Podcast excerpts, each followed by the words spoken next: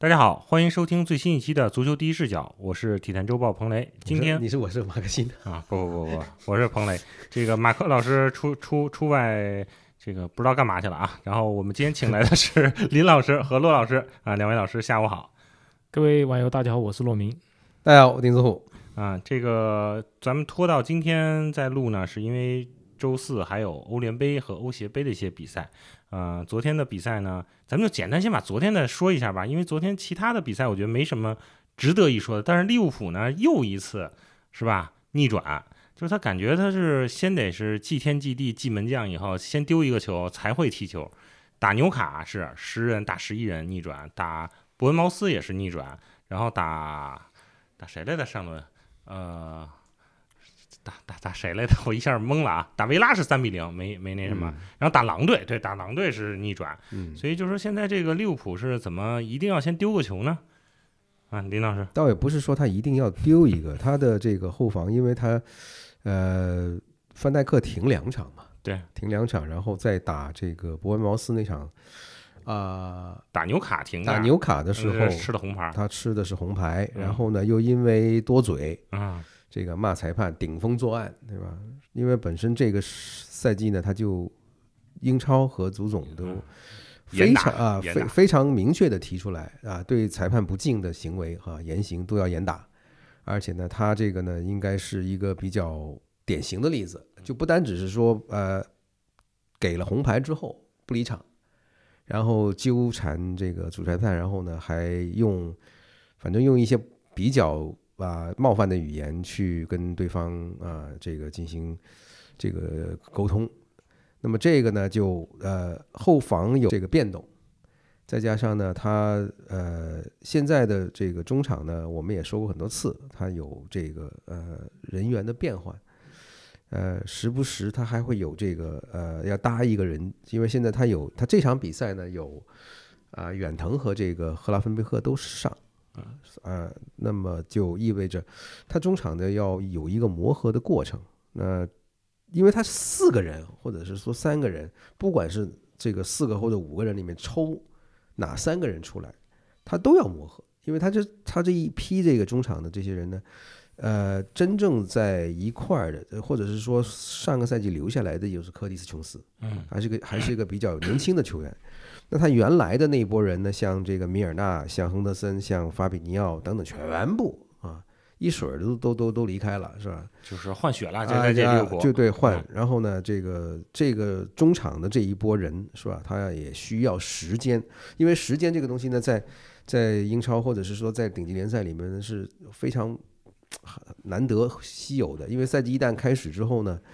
你的这个磨合期就变得非常的短暂。如果你在比赛的过程当中出的问题，你要可能都不是一两堂课能够解决的，可能要这个呃几周才能够把这个呃存存在的问题给它拧过来。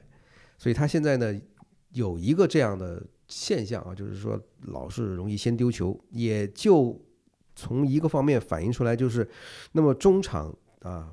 特别是在保护这个对这个对方的这个远射的这一块反应比较慢。嗯，那么如果是这个时间啊，随着这个赛季的这个推移，呃，定好了这个角色，或者说定好了一个防守的模式之后呢，这个问题应该会很快的就就应该能够消失。好，陆老 陆老师有什么想说的吗？呃，因为。我觉得利物浦他现在这个情况还在处于一个磨合。刚才林老师也说了，另外我觉得这个先丢球后丢球其实是一个偶然的问题。嗯，可能过了这段时间之后，我们又发现利物浦一个新的现象，所以可能也先进球后被逆转。对，但是有一点就是利物浦的攻击能力在。这一点是非常至关重要的，就哪怕我丢了球，我一定能抢回来。他现在攻击阵容应该可以排两套没有问题。你就像他其实，呃，像迪亚斯和努涅斯从南美归来之后，他一开始都是让他们打替补。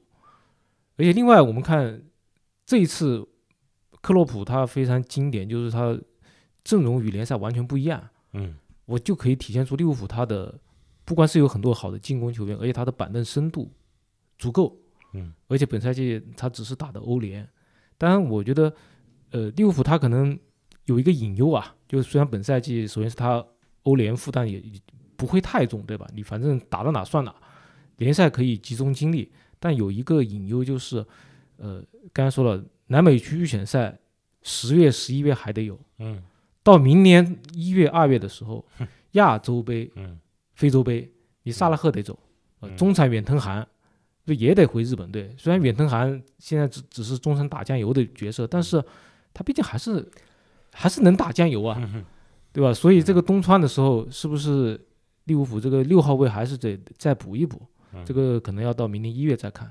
嗯，这个利物浦等于是这次是一个大轮换，然后另外一场呢，就是我们就顺着话题说啊，轮换这个打欧冠，嗯，小因扎吉的国际米兰在这场这轮啊，他在德比是五比一大胜 AC 米兰，但是打一个皇打皇家社会就感觉很吃力，很吃力，就是对手对手的攻势。就是尤其在一比零之后，有有两三次门梁门柱三个门框，三个门框，就然后小鹰扎基他换了几个人，在这种情况下，按理说咱们也说他有每一个位置上有一点五个主力，但是感觉他换了换人，好像效果就就就就一般。小鹰扎基这么这么换人，两位老师觉得他是，尤其他周末是打恩波利啊，他没有必要这么这么搞。我我个人的看法，然后他可能也想试试吧，嗯。其实这个比赛完了之后，我当时也发了微博，马上就有网友他引用了我以前在节目里的话，他说：“呃，这个你轮换是成为名帅的必经之路。”嗯，而且从结果来看，反正也实现目的了。你客场对一个比较强大的皇家社会，我能够一比一完场，已经实现了目的。当我们首先要看到啊，一方面是国际米兰做了轮换，另外一方面也是皇家社会很强。不要以为皇家社会是一个虽然说名气没有可能皇萨马竞那么大，但是你看看上周末联赛，我们之前节目也说了，打皇马上半场打皇马打的皇马没有任何脾气，就是尤其是日本人久保建英，对吧？表现非常出色。他既然能够压制皇马，那么压压制国际米兰有什么问题呢？而且他那个确实是他那个踢法高压逼抢，皇马都应对不了。那么国际米兰，他一下子在派出五名轮换的情况下面，他一下子应对不过来，我觉得也是一个正常的现象。而且在这种情况下面，就像刚才彭磊说的，那是不是应该在欧冠中继续拼，周末打恩波利再轮换呢？我个人觉得主教练比较清楚队员的状况，因为他不光是刚打了一场米兰德比，而且很多人是。之前回国家队打了比赛，他们的疲劳程度可能已经累积到一个限度了。你让他们再拼一场欧冠，这确实可能到恩波利可以休息，但是可能有的人他已经过了那个度了，他受伤已经没办法挽回了。就像我们睡觉一样，你说我今天晚上少睡四个小时，明天我再多睡四个小时补回来，那可以吗？不行，这样的。所以我觉得英扎吉轮换五个人是一个可以接受的比例，嗯，当然他可能也没有想到踢成这样，华联社会会会会这么厉害。另外还有一些他最近一些关键球员，对，就也是刚才说的六号位。其实六号位可能很多队在这个位置上都有问题。你像布罗佐维奇，上赛季欧冠决赛表现其实非常出色，对啊虽然上赛季他很多情况下因为有伤他没办法打主力，但是欧冠决赛踢得特别好，但人家去沙特拿大钱去了。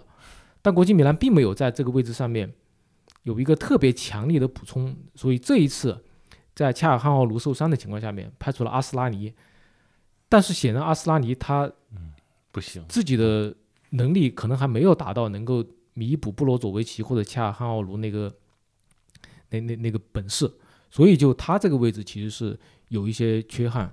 但我觉得不管怎么样，你这个轮换你不轮换，你永远不知道。你的队员是怎么状况？你而且你也得让你的队员承担起责任。你你平时不轮换，对吧？你只让他们踢踢对恩波利，踢踢对倒数第一的比赛，那么真的到关键比赛中，他们又怎么顶得住呢？所以，不管从结果还不管从结果还是说整个赛季的策略来看，因扎吉轮换，而且他只轮换五个人，我觉得是可以理解的。嗯，老林呢？那你还要考虑到他这个德比五比一这个输出很厉害，对吧？因为我们都说过很多次，就这个一个大比分的胜利会对一个队的这个兴奋程度呢有影响。如果你在一一场呃，就说都不要说是德比了，普通的一场这个联赛里面，如果你大比分赢了对手的话，那么基本上可以说这个队啊，大部分的球员都在那场比赛里达到兴奋的巅峰。那么如果在这个三天之后啊，要打另外一场同样这个水平或者是这个级别的比赛，那你又要考虑到轮换，那么就会出现什么呢？就是啊，没有经历过那一场德比的球员和这个仍然这个继续啊打这场欧冠的，他们之间有一个状态的这个这个差别。那么两边呢都会在场这个两这两拨人呢场上的这个兴奋度不一样，或者是说这个呃敏这个场上的这个嗅觉敏锐各方面都有不整齐的地方，那么配合起来就会比较显得比较生涩。这个其实我觉得很正常，而且呢，呃，尤其是轮换的这个问题啊，轮换，因为大家这这个球迷总会觉得是吧？我这里拿走五个人，那边加五个人，有什么不行？因为这个不是说你把这个啊三个三个苹果拿到另外一个筐里，这个从另外一个筐里再拿三个梨子进来，就这个事情就轮换就完了，因为它需要非常这个呃长的时间去。磨合就是说，就要调每一个球员之间啊的这个组合。那么，如果你只是简单的把这波人弄进来，然后放在一块儿啊，你们就去踢吧，那这个就变成什么呢？就变成打游戏了，嗯，对吧？你不可能在这个活人的这个这个比赛当中啊，你说呃，你们上场啊，自个琢磨，这个是不行的。他要在训练里面告诉球员啊，这个。他的角色，你的角色，现在你们之间是不是要换，对吧？他这很多很多的微调，所以他一时半会儿呢，他要比方说这么一场比赛，对方以逸待劳，所以他一下子有点蔫是很正常。这个反正国际米兰是之前五比一赢了 AC 米兰，但是这场 AC 米兰是打这个纽卡，嗯。开始很多人不太看好米兰，但是发现比赛过程有点一边倒吧？我觉得有点有点一边倒。一方面是纽卡这个赛季开始的状态明显不不好，嗯。另外另外一方面呢，米兰可能也憋着一口气。对。但是呢，怎么说呢？就是如果你们上期谁起的标题？切尔西不射是吗？我觉得米兰就是射不进，对吧？米兰倒也可以这么说吧。米兰的这个。呃，你刚才说他憋着一口气儿呢，那是这个是呃体现的比较突出的。对，就是刚被人锤了一，这锤了五比一呢，是一个，因为你就在同一个球场里头，对吧？然后呢，这个要拿出一定的这个表现出来，向球迷有个交代。所以呢，这场比赛呢，可以说上一场比赛你没使出来的劲儿，或者是说，呃，好像。总是对不上，发是这个这个很多状态或者发挥你使不出来那种憋屈的感觉，你要释放一下。那么纽卡这一次呢，他因为他之前连输三三轮之后，对是吧？大家也在开始是吧质疑，就艾迪豪是吧？这个是类似啊，有没有技战术啊？乱七八糟没有，就是反正是你现在输球就什么东西都可以往你这个脏水就往你头这个头上泼，但是呢也没有考虑到就是。这个埃迪豪他的这个，比方说他这个队本来啊是他，因为他在打这个米兰这场比赛是整整十九个月之后，是上就十个月十九个月之前，他那场比赛一比一打平西汉姆是刚刚从英超的保级圈里爬出来，嗯，十九个月之后他就打欧冠了，是吧？就是说这个这个事情呢，这个这样的一个飞跃呢，以前是没有的，就是说呃呃不。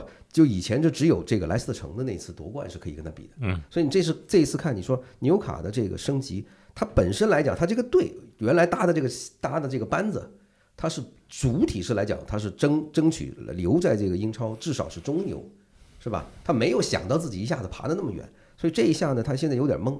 是吧？到底我现在应该马上去改一个比较细腻的路子，是吧？把一些有才的球员招进来，还是说我仍然保持我原来的这个啊，就是呃靠拼身体？这拼身体这一下呢，是米兰踢的比较艰苦的一个一个一个一个原因。米兰的攻势很猛，射门也很多，那真的是这个十十五次十五次射门上万时，然后八次打中目标。但是你看，其实。真正要命的这个呃射门呢，大概是三次，大概就是除了莱昂那一下，嗯，然后呢右边一次头球，然后呃吉鲁在抢前点左边的这个接这个呃这个左后卫，呃，叫什么来着？就是特奥啊，特奥的这个传中是吧？就抢前点去打，就是这三个，这三这三次是比较吓人的。那么其余的部分的远射呢，对波普的考验并不是那么厉害。但是呢，纽卡这个比赛踢得好的一个地方，就是知道技术比不过啊，嗯，你一定要拿身体。因为如果你再不拼的话，这场比赛妥妥的会被米兰打一个五比一，打个五比零，对吧？对。所以呢，他这场比赛呢，我我我在看的时候，我就我就在想，就说，当然我也会去对比一下，就说，呃，同样的都是这个打进欧冠的这个这个球队，说曼曼联在这个在这个拜拜仁的这个地头，那就是被人碾捏着打，是吧？又不拼抢，又不上身，你什么都没有。所以这个比赛可以说纽卡能够顶得住。那真的是跟米兰耗体能耗出来的，是吧？当然运气真的是好，运气真的是好。但米兰，我我个人觉得这这次不是说射门射射的怎么样的问题，而是真的有一些东西，就是你只能够就是承认今天就点儿背啊，就点儿背就收拾不了你。嗯，罗老师，呃，其实纽卡斯尔他有一点啊，就是确实经验没那么丰富。嗯，就我们可以看到布莱顿。对比一下，布莱顿在欧联杯也是主场，对输球，就是二比三输给，虽然刚赢了曼联，但他主场输给帕纳辛奈克斯。嗯，虽然他也做了一定的轮换啊，但是显然你踢英超和踢欧战是两回事，因为欧战他的对手，他跟英超的风格不一样，对吧？因为我们说这个两个球队比拼不一定完全比拼的就是实力，你能不能够适应一种陌生的风格？而 AC 米兰这几年这两个赛季，对吧？一开始，呃。就皮奥利，他打欧冠第一个赛季其实也是分到死亡之组，而且那个死亡之组跟现在我觉得是有过之而无不及。我们之前呃说抽签的时候讨论这个问题，但我觉得 AC 米兰上一次分到死亡之组完全不亚于这一次。利物浦对马竞、波尔图，你说比这次三个对手差吗？嗯，你算算他们的资历什么的，比这次还强。米兰不是还有一次跟马竞，还有跟那个巴萨不是一组吗？那是早了，对对吧？对，我是说就是。就两个赛季以前嘛，对，结果那个赛季小组垫底，你就发现当时 AC 米兰，呃，也是踢出了皮奥利的这个快速向前的风格，但他是闷的，他只能踢半个小时好球，但是对手风格稍微变化一下，马上米兰就发现应对不了。其实米兰打波尔图那两场打的特别不好，打马竞或者打利物浦还有圈可圈可圈可点，对，他就打波尔图这种欧冠老油条是真，对对对，下不去嘴。你看这显然就是经验的问题，嗯，结果到上赛季。AC 米兰马上就，包括皮奥利自己也是经验丰富很多，他就是能够用不同的策略，对啊？打那不勒斯我就蹲坑死守，嗯，对吧？我面面面对不同的对手用不同的踢法，这显然就经验丰富很多。而纽卡斯尔他不仅自己没有欧冠经验，埃迪豪他说他连欧冠的现场都没去过，那你要求他一下子就做客圣西罗的时候给出一个很好的表现，我觉得也勉为其难。从这场比赛来看，你会发现 AC 米兰进攻特别的轻松。对，对，你就不管怎么样，三传两倒就过去了。我看着看着，我就想起布莱顿打纽卡那场，也差不多啊，就是进攻机会很多。当然，布莱顿射门好，只能这样就进了。对，但是至少纽卡斯他在门前，他把那个人人给堆的越怼死了。但你会发现，他其实三线稍一点脱节。为什么 AC 米兰进攻那么轻松呢？就是因为纽卡斯他没有。把这个阵型变得很紧凑，他中场是让 AC 米兰可以很快的进攻，当然 AC 米兰进攻速度也非常的快，这也是皮奥利的风格，嗯，所以他前后其实有点脱节，后防线不管怎么样人怼死了，嗯，呃前场也还是有一些人去牵制，但是中场相对来说就有点空虚了，我觉得这一场平局。对于纽卡斯尔来说，其实是好事儿，很好事，对吧？又学到了经验，但是呢，又又又拿到了一分。你首先要看他是从呃一比零赢这个布伦特福德，对，杀住这个三连败，是吧？打布伦特福德也够墨迹，对，非几就也就靠一个点球嘛，靠一个点，很很吃力，对吧？他因为就是说一个球队在这个时候呢，他会有一些不同的想法，嗯，他会在考虑，就是说我下一场我到底是下一场。用的这个力量更多一点，还是这一场呢？我在这个给的主力更多一点。这个是首先，这个主教练他要在两者两个比赛之间要权衡。嗯，然后呢，就是说有的有的这个听友呢，总是在说，哎呀，你不要老是什么拿什么数据不支持什么新新新球队打欧战不行。这样的例子是看了很多很多的比赛才得出这样的一个结论的，对吧？这个事情呢，就是足球这个这个事情上面来讲，唯一绝对的是没有绝对。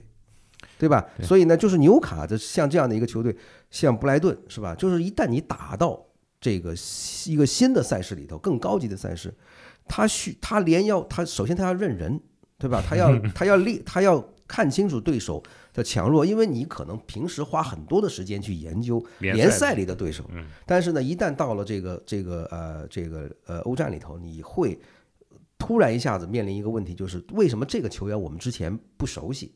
对吧？或者是说，你虽然现在已经有很高、很多很多的数据可以让你刷这个球员，是吧？给剪辑出来看看到底到底，你毕竟还是需在很短的时间里面很难拿出一个方案，说我怎么防范的，对吧？而且这场比赛说实在的，是纽卡真的是拼身体拼得非常的足，嗯，才没有，否则的话，这比赛你想想看，像米兰这种，就是说米兰一个皇马一个利物浦这三家，还还还有拜仁这四家打打欧战，嗯。那非常的有心得，就是说这一到了这个赛场，就好像找到了感觉那种主场，对吧？就是搞，就是米兰打打欧冠，那就是说不用教，对吧？这个这个这个就是说他们，而且是特别到了欧冠呢，还要改白衣服，是吧？就各种各样的这个这个这个呃玩法呢，让人觉得就是米兰在这个欧欧冠的里头要比要比意甲呢明显发挥要高一这个高高一档，对。抱歉，我刚才有个口误，我把布莱顿主场输给 A.E.K 雅典，对，说成了帕纳辛奈克斯，抱歉。然后这是国际米兰、AC 米兰、意甲还有两支球队，那不勒斯客场赢了布拉加，这就没不提了。然后那不呃拉乔那场我觉得挺有意思的，拉乔打马竞是在读秒九十四分钟，这个普罗德维普罗维德尔吧，叫普罗维戴尔啊，普罗维戴尔这个门将给给。整进去一个，而且他那个冲顶真的很跑位是非常漂亮的。这个很多人想到阿里松那个上是上赛季吧，有一个有一场有一个球。我想的是米兰那个那次打布贝内文托送贝内文托历史第一分，叫布里尼奥利那个门将整了进那么一个。反正就是门将进球挺挺少见，而且普罗维德维戴利这个球进的是非常漂亮的。这个咱们就简单聊聊这个门将这个门将进球这个事儿。呃，这个门将他以前踢过前锋，嗯，在在年纪小的时候进球，我感觉门将都踢过前锋，他好像进球还还不少，嗯，呃，另外他虽然门将进球不多，但是我们仔细回溯我们的记忆，还是能够想到很多门将，但是我觉得他普遍来说都是说球到了他们那儿，对他们甚至可能，我记得苏梅切尔还有过一个门前倒挂金钩，对吧？凌空。对对对，那个是对那个伏尔加格勒。伏尔加格勒对，还有反正有很多漂亮的球，但是总体来说是球到了他们那儿，他们然后或者冲顶，或者说打进去。但是普罗维戴尔这个特殊之处是，他有一个非常长的跑动，队友从左路一传中，他就开始起跑。这个绝对不是一般的门将能够做到的。就他他自己说，他也是平时跟。跟拉翘的前锋伊莫比莱有过交流，也是双方交流应该怎么样？早就做好准备要顶这么一下了，就等这一下。我觉得他这个进球比一般门将的进球更有价值，他不是一个纯粹门将正好到我这了，对我给打进去了。他是事先真的是已经酝酿好了，我应该怎么样插，因为他进球的时候他已经冲在了所有队友前面。对他前面没有任何其他，他是一个反越位，对，啊就是一个反越位的球。他是他从后排插队友传中的时候，他可能离门离门应该还呃离反正离越位的位置应该还有三米左右。对，他几步冲到最前面顶进去，这个绝对不是一般的门将进球能够做到的。所以这个门将，我希望大家有空如果没看过可以看一下这个集锦，真的很很有意思，所以我才特别提出来。他这个进球呢，还有一个就是，呃，为什么？比方说这个门将在比赛的尾声。啊，知道就是说有没有就靠这一下，对他扑上去的时候呢，会造成这个守的一方出现这个盯人的紊乱，差一个人啊，因为你确实你少一个人，而且差的是一个最最高点。对，然后呢，如果你这个时候呢，这个呃，你不要再打什么什么这个地地滚呐，这地面球这个已经没有用了，是吧？有球就就往这个高球就往门前送。对，那么这个时候呢，如果是有这么一个。呃，高点的门将，他能够就是队友帮他把这个防守的人给他分开，嗯，那么这样的话呢，他顶他这个去进攻呢是比较有有利的，而且就是当对方的门将上来的时候，防你想想一下防守方的这个心理是什么？嗯，就在想这个人是谁的，对吧？如果你这个时候你没有一个清晰的这个概念，说好呃，谁谁谁给我，你去看门将，没有这么一个清晰的指示的话，我相信当时马竞可能当时的混乱就是一时间分分不出来，就说到底门将是谁去。我跟你说，他身边是谁？是格里兹曼。我看了，他身边是格里兹曼。对对对，他是他在旁边，但是呢，这个当然也不一定是他，不一定是他的任务，对吧？因为根本来不及。我我相信这个球只要一高球打到里头，当时马竞这个已经我我相信呢也跑不动了。对吧？这个再要往往往往起跳呢，这个各方面都会有。因为我记得九九九九年那次欧冠决赛，就是最后一下，这个舒梅切尔跑上去也上去了，跑跑上去以后，就让对方的这个防守的时候就一分心分神，嗯，不小心这个球就就就出问题。对，这个马竞是打平了啊，然后黄社也打平了。另外两支球队西甲的是皇马一比零，又是贝林厄姆这个。这这这这就不不再不再赘述了吧？我觉得没没有什么可赘述的。我觉得你顶顶多说一说贝林厄姆的跑动吧。就这个球其实和普罗维戴尔有一点像，就队友刚传球的时候他就过去了，实际上那一下贝林厄姆就开始跑。嗯，贝林厄姆为什么能进这么多球？其实，呃，这个月初有一次贝林厄姆进球之后，安切洛蒂他的有很大段的点评，他就说贝林厄姆的长处。是他的无球跑动，因为我们都知道贝林厄姆技术是很好的，他的控球，对吧？他的盘带都很好，但是安切洛蒂赞扬的是他的跑动，而且是无球跑动，就是他总是在跑动中。因为有一句话叫“跑动出战术”嘛，就这个球也是他在其他人可能都还没有反应的情况下，他就已经开始跑了，然后球真的到了他脚下，一个转身打进去了。而且安切洛蒂也说了，就是。贝林厄姆来了皇马之后，他给他看了一些他在多特蒙德时候的录像，嗯，就对他进行了指点，就是你应该这么跑，这么跑。他是不是还给看了看英扎吉的录像？就是无球跑动要学英扎吉。对，所以他说这个贝林厄姆总是在跑动，就安切洛蒂的原话，他才能够有这么好的表现。他呢身上有这个真的有非常非常多的属性，又有前锋，又有这个。他在英格兰是打中场啊，对。但是呢，他其实你说。他，你说让他踢十号，他能踢；他踢八号也能踢，踢九号也九号也能踢。就是这个人非常多才，对吧？就是现在你还很难定义他到底是踢什么位置，这个最合适他。但是呢，你这么想吧，就是当年如果我们去想这个齐达内应该是一个什么角色，好像齐达内也是很多很这个多面手的。那就是五号角色，我们球衣后面写了嘛，我五号可以踢五个位置 啊。对，确实是这样。这个另外一个就是巴萨是五比零大胜，这个对手也不强啊。我觉得，但是可以提提的就是菲利克斯了。这哥们儿来了两场，两场首发都进球了，还真是树挪死人挪活。而且两场都是全场最佳。对啊，他这个真的跟西蒙尼是这么相克吗？他有点，我我是觉得这这场比赛看上去他进球，嗯，但是。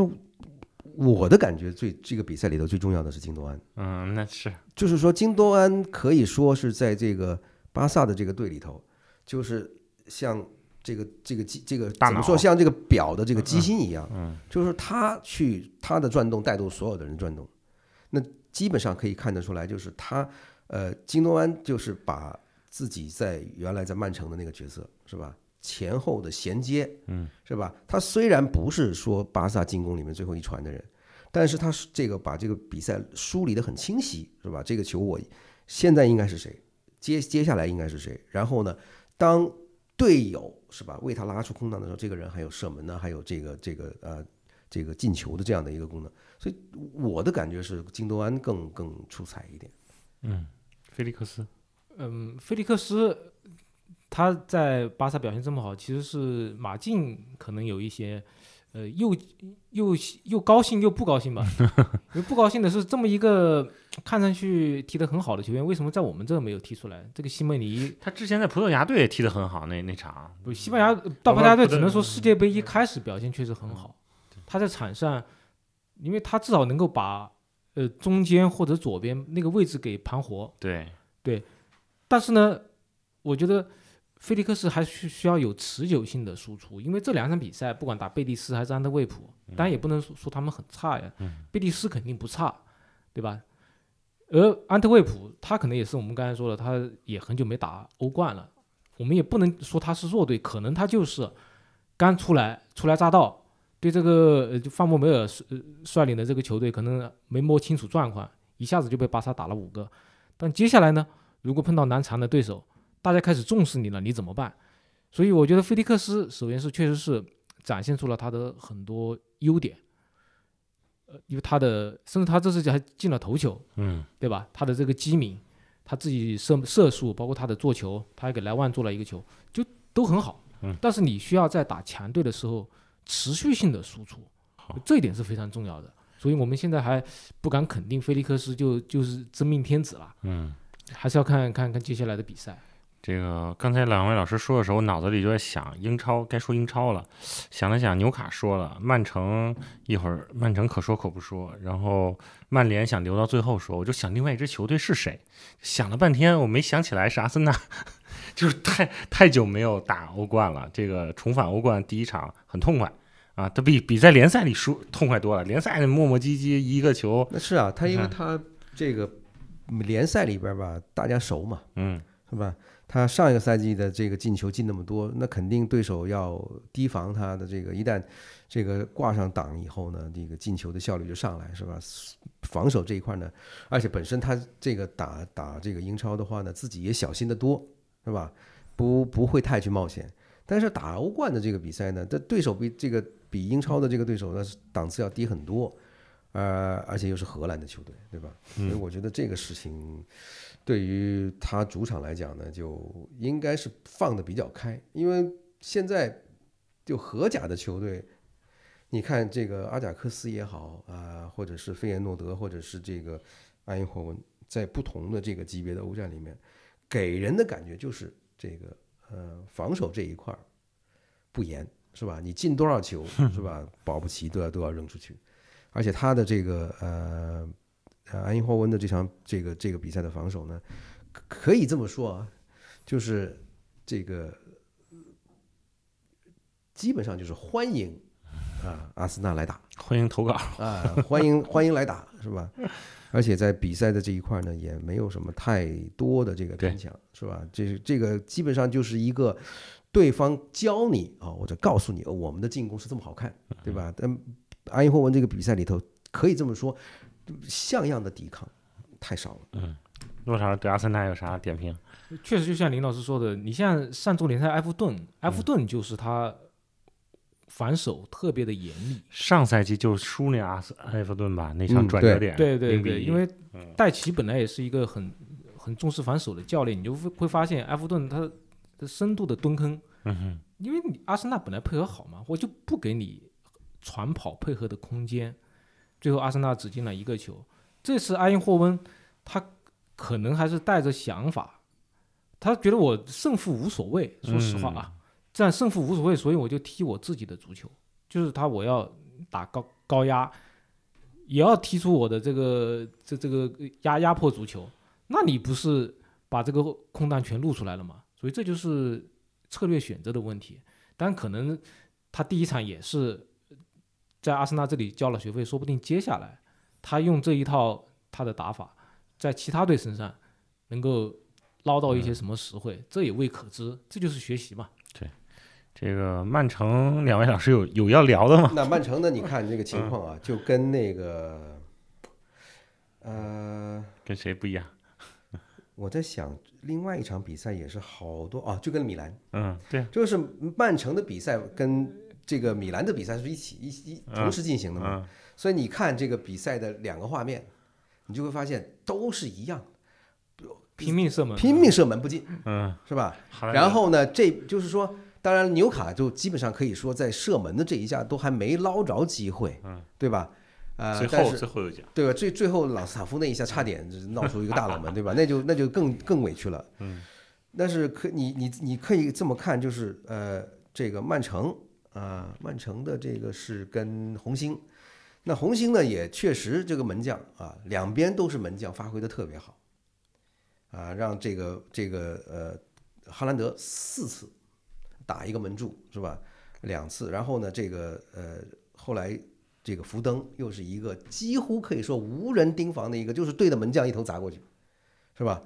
那可以是这么说，就是如果你是有这个发挥的特别好。都可能要丢球，所以你也不用再去这个心里头觉得好像米兰没进球这个事情有多多郁闷。没关系，对，就是说曼城这个球丢了以后，其实他下半时飞快的就把这个这个比分扳平。这个是就是什么？就是这个阿尔瓦雷斯这个人的这个人的射门的这个技巧，对，那真的是可以这么说，把他和哈兰德摆在一块儿，他是身体不够哈兰德好，嗯，哈兰德真的没有他的这个射门好。对，哈兰德的射门怎么说呢？当然跟他身身体身材有关系，就是他的个子高，他摆腿的幅度大，而且呢，就是他需要更多的这个空间才能够才能够发上力。但是你看阿瓦雷斯的这个球。真的是用巧用的太妙了，这球一过来，趟过门将，趟过门将都根本都不需要再抡腿，顺势就好像是一只手一样，这球扒拉过去就是吧，哗哗一下子就球，这个就是球射过去的这个力量是很弱的，但是呢，红星的这两个后卫呢，都想不到这球过来，这球射的太漂亮了，就这一个球，马上就让这个曼城进入了一个什么呢？心里头。马上就踏实了，有底了啊！就是说这场球不会再输了，对吧？但是呢，红星这一下丢了这个球以后，那股气就泄了。那肯定啊，他心里就在想，是吧？那可能少输当赢吧。啊，这这个接下来对方要打我哪一边，是吧？这这这这个又心里就开始打鼓。那么肯接下来就曼城就更发挥更好。那上半时就没办法，就就因为门将实在是扑的太好。这这这个是确实是这个比赛里边经常出现的场面。这个最后剩下一点时间啊，我们就是聊曼联第一视角，开这个新节目开始了啊，就是曼联第一视角。对对，就有一些有一些这个听友，如果觉得这个这个节目没开始进入一个没有意思的这个，你你你可以忙自己的事情啊。这个咱们咱们不勉强，咱咱们不是说一定要做曼联，但是你说曼联打拜仁，确实，而且好多对对对好玩的事儿，就是我我这场比赛给我两个感觉啊，第一是。之前是全民保锁，大家有印象的话，我们在第一视角说过很多次。现在我觉得全民开始又要保保保这个什么来着？腾，全民保腾啊，就是好多 就是这个玩笑话，大家编段子，对对，编段子。呃，这个滕哈赫还远没有到索索这个索尔斯克亚的那个地步。然后，然后我另外一个感觉就是这场三比四，包括之前有过那像曼联和皇马那种三比四是不一样的。我感觉这场三比四就像两个队闹着玩儿，就是并不是那么精彩的一场比赛，但打出一个很精彩的比分。我我就骆老师点评一下这场比赛吧。呃，确实这场比赛很奇怪，嗯，就是理论上说拜仁可能会更强大一些，但是曼联他反客为主，一开场嗯就去逼抢拜仁。我有后来在想，这滕哈赫是为什么这么干？他为什么？在这种危机的情况下面，你为什么不用快反呢？对吧？但我觉得可能是他看了拜仁最近的一些比赛，拜仁确实怕逼抢，嗯，因为拜仁后后防线，包括这个中场，他的拿球能力可能没有那么的好，嗯，是，但是这场比赛图赫尔他是用了一个其他的招数，他是让中场减少控球，就是让于帕梅卡诺和金敏斋更多的出球。他的球其实是我就避开了中场这样一个给对方可以去断球这样一个机会，我就直接送到前场，所以拜所以曼联的逼抢没有发挥作用，没有像上一场德甲勒沃库森那那么管用，所以拜仁其实进球特别轻松，很快就领先了。之所以曼联进了这个球，其实还是拜仁领先之后怎么说呢？很多球队都这样嘛，我领先之后当然就会放松一下，但是只要你进球之后。拜仁马上又进球，嗯，其实这是很正常的一个事情。关键是，呃，刚刚老老林可能等会会说曼联，但是看看拜仁自己，他是做了两个变化。一刚除了刚才说的这个中后卫更多的出球，另外一方面凯恩，凯恩是上半场他表现没有那么的好，但是下半场开始更多的让他承担一个组织作用，这样的话就充分的发挥了他的长处。所以说凯恩这场比赛。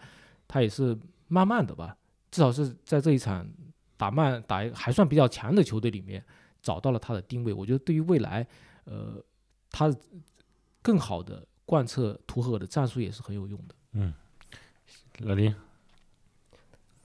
拼抢就拼抢的这个力度来讲呢，曼联真的是让人非常的失望。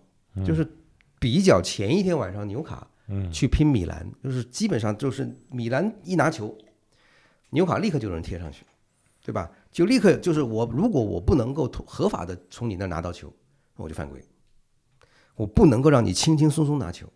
但是这场比赛呢，就是说这或者是最近一段时间以来，为什么曼联会丢十四个球？所有的比赛里面是这个呃英超的这个所有队里面丢球最多的。最近三场还创了个记录呢啊，三三个三个。最近三场比赛丢了十个球嘛？对，三三四，对吧？就是为什么会丢这么多球？就是因为你不逼抢，每一个人都不逼抢，都觉得自己是个角儿的话，你这个比赛是没法踢的，对吧？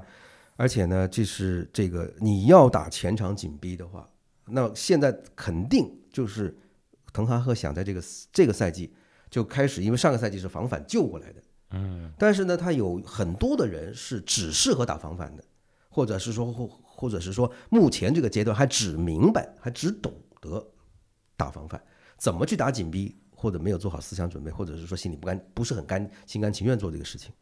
那么他要推这个这个打法呢，风险很大，因为他如果是要还是打防反的话，他没有必要处理德赫亚，他就是因为要就是说我要把这个原来我答应过是吧，我要到这儿用阿贾克斯的那一套，那么他就在第二个赛季他怎么样都要开始推行这样的一个打法。那么比较突出的这个例子就是主场对森林是吧，先丢两个然后追三个。那么那场比赛其实就可以看出来，为什么最近一段时间曼联这个丢球的问题，就丢球其实是一个，就是你的防守太软，嗯，太软，就是说几乎是对方拿球毫无阻拦，或者是说毫无难度的就这么通过去了。那么一打就穿，一打就穿，你这个这这个呃，可以这么说，奥纳纳的这个适应期也比较短，是吧？他现在处于一个就是后防不是太稳的情况下。把他也拖下水，就是说这个比赛呢，这个丢丢丢第一个球是他的责任，后边他神扑了不少，后边的有两个，比如说说第二个球和最后一个球，其实他都如果是比如说状态好、信心足的时候，他可能会出来，嗯，但是呢，因为他信心这个现在呢就是处于一个正好是自己犯了错，是吧？处于这个人更心心里头非常自责、内内内疚的时候，所以他可能就会受到各种负面情绪的干扰，他就做出很多破错误的判断。但是呢，他第一个球是不应该丢的。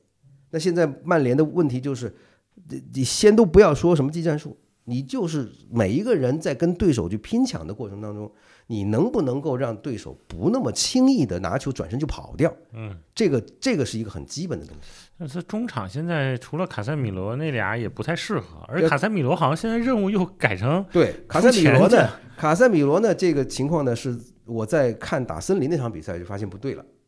因为他跑前面去了，嗯，我们原来的想法是说他应该在后面拖在后面做这个坐镇是吧？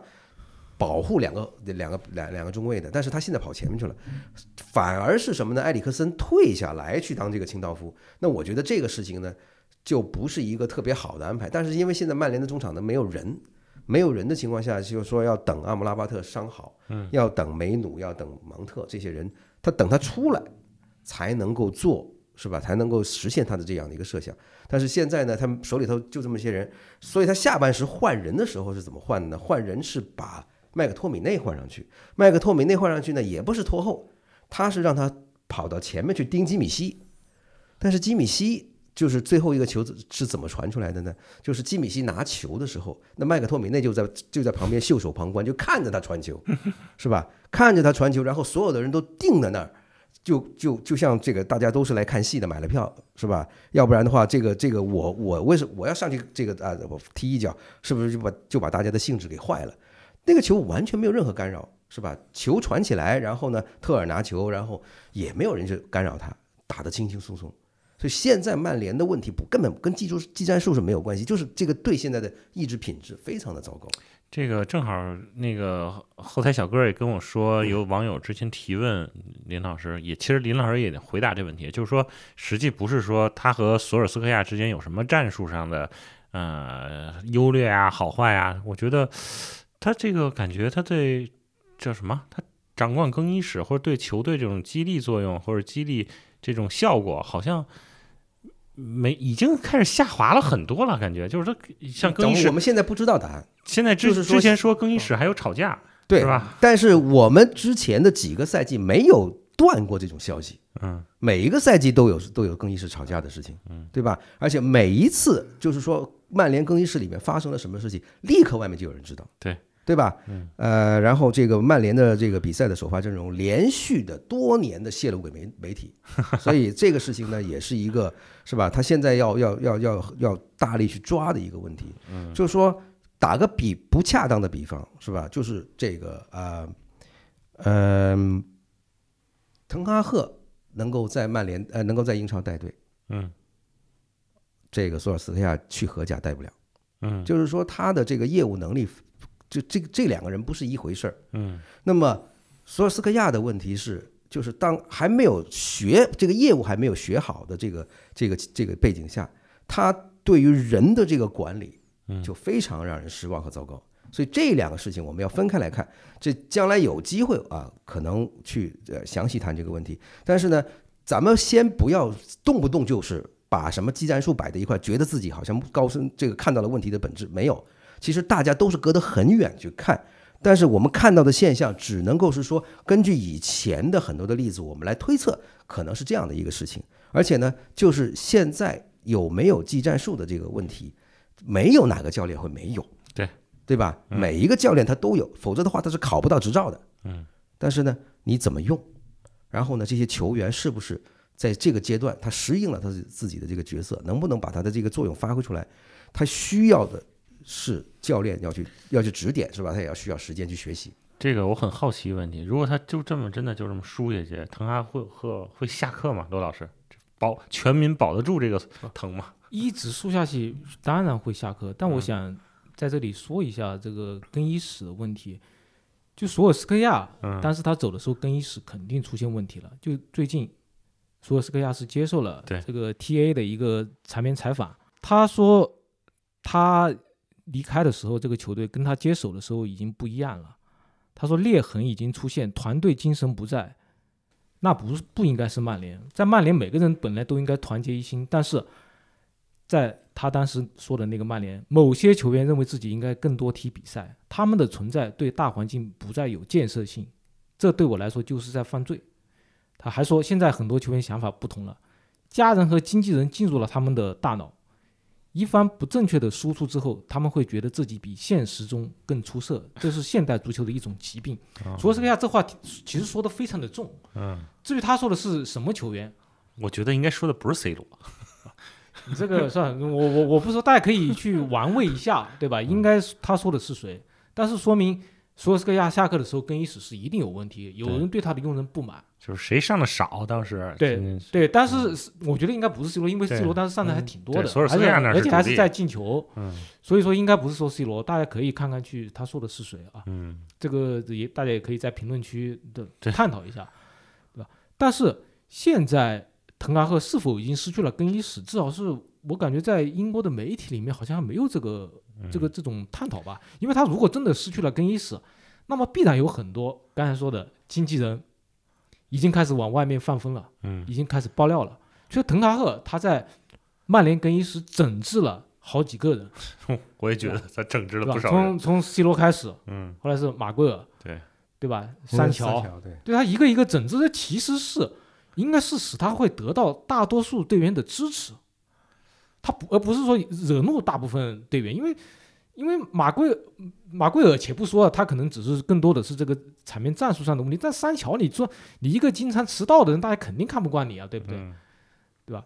所以我至少现在来看，我判断他应该还是得到更衣室的尊重。至于说上一次说输给输给布布莱顿之后，有两队球员发生了这个争执交锋，很正常。我们踢个野球不也经常在场上骂骂咧咧吗？嗯，我从来不认为大家一看到队员，哎呀，在训练中发生争吵就怎么怎么样，很正常，真的是很正常。他们也是人，我们我们踢野球或者说我们在工作中也会有彼此中的这种争吵，那为什么球员不可以有呢？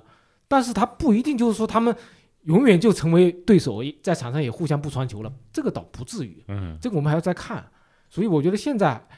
滕哈赫应该还有时间，但是他也确实需要尽快的扭转局面，否则的话，你再输下去的话，那可能原来站在你这边的队员，可能也慢慢跟你离心离德。谁喜欢输球啊？嗯，他要你看他现在就是这个收拾上桑乔的这个事情，那分明就是要平息一部分或者是更多的球员的这个这个情绪。就说如果有一个人他老是不守这个规矩，老是迟到，是吧？安排的事情不做，当耳边风，那么肯定就会有别的队友、别的别的这个球员会觉得不对，是吧？那么如果他不是去把这个呃桑乔的这个训练质量这个事情说出来，那就对更多的这个队里头愿意去上场、愿意去这个拼搏的人就不公平。那么上个赛季是怎么这个成绩怎么拧过来的呢？就是在打布莱顿的这个布兰布兰特福德那那场比赛以后，他立刻把四个主力扔到替补席上，嗯，那个这个赛季才救回来。然后呢，当 C 罗公开和这个他决裂的时候，那么曼联的这个赛季又从不仅仅是复苏，而且是越走越好。所以呢，你在看滕哈赫现在这个情况是吧？不要被一些表面的现象所迷惑，说啊，这个叫做什么呢？呃，这个就说不要动不动好像觉得一个人输球就没有技战术，对吧？我觉得这个是非常荒谬的一个一个看法，是吧？行。今天我感觉好像没有什么强队遗漏了吧？欧冠基本上聊过了，然后今天时间也差不多了，然后我们主要是把欧冠这轮的，呃一些各个强队的表现都点评了一下，尤其最后来了一个呃曼联第一视角小帕尔小帕特，然后这个含曼曼联的量不算太高啊，大家可以放心收听。这个那我们就下期再见吧，然后感谢两位老师，感谢听众朋友们收听，嗯，拜拜，拜拜，拜拜。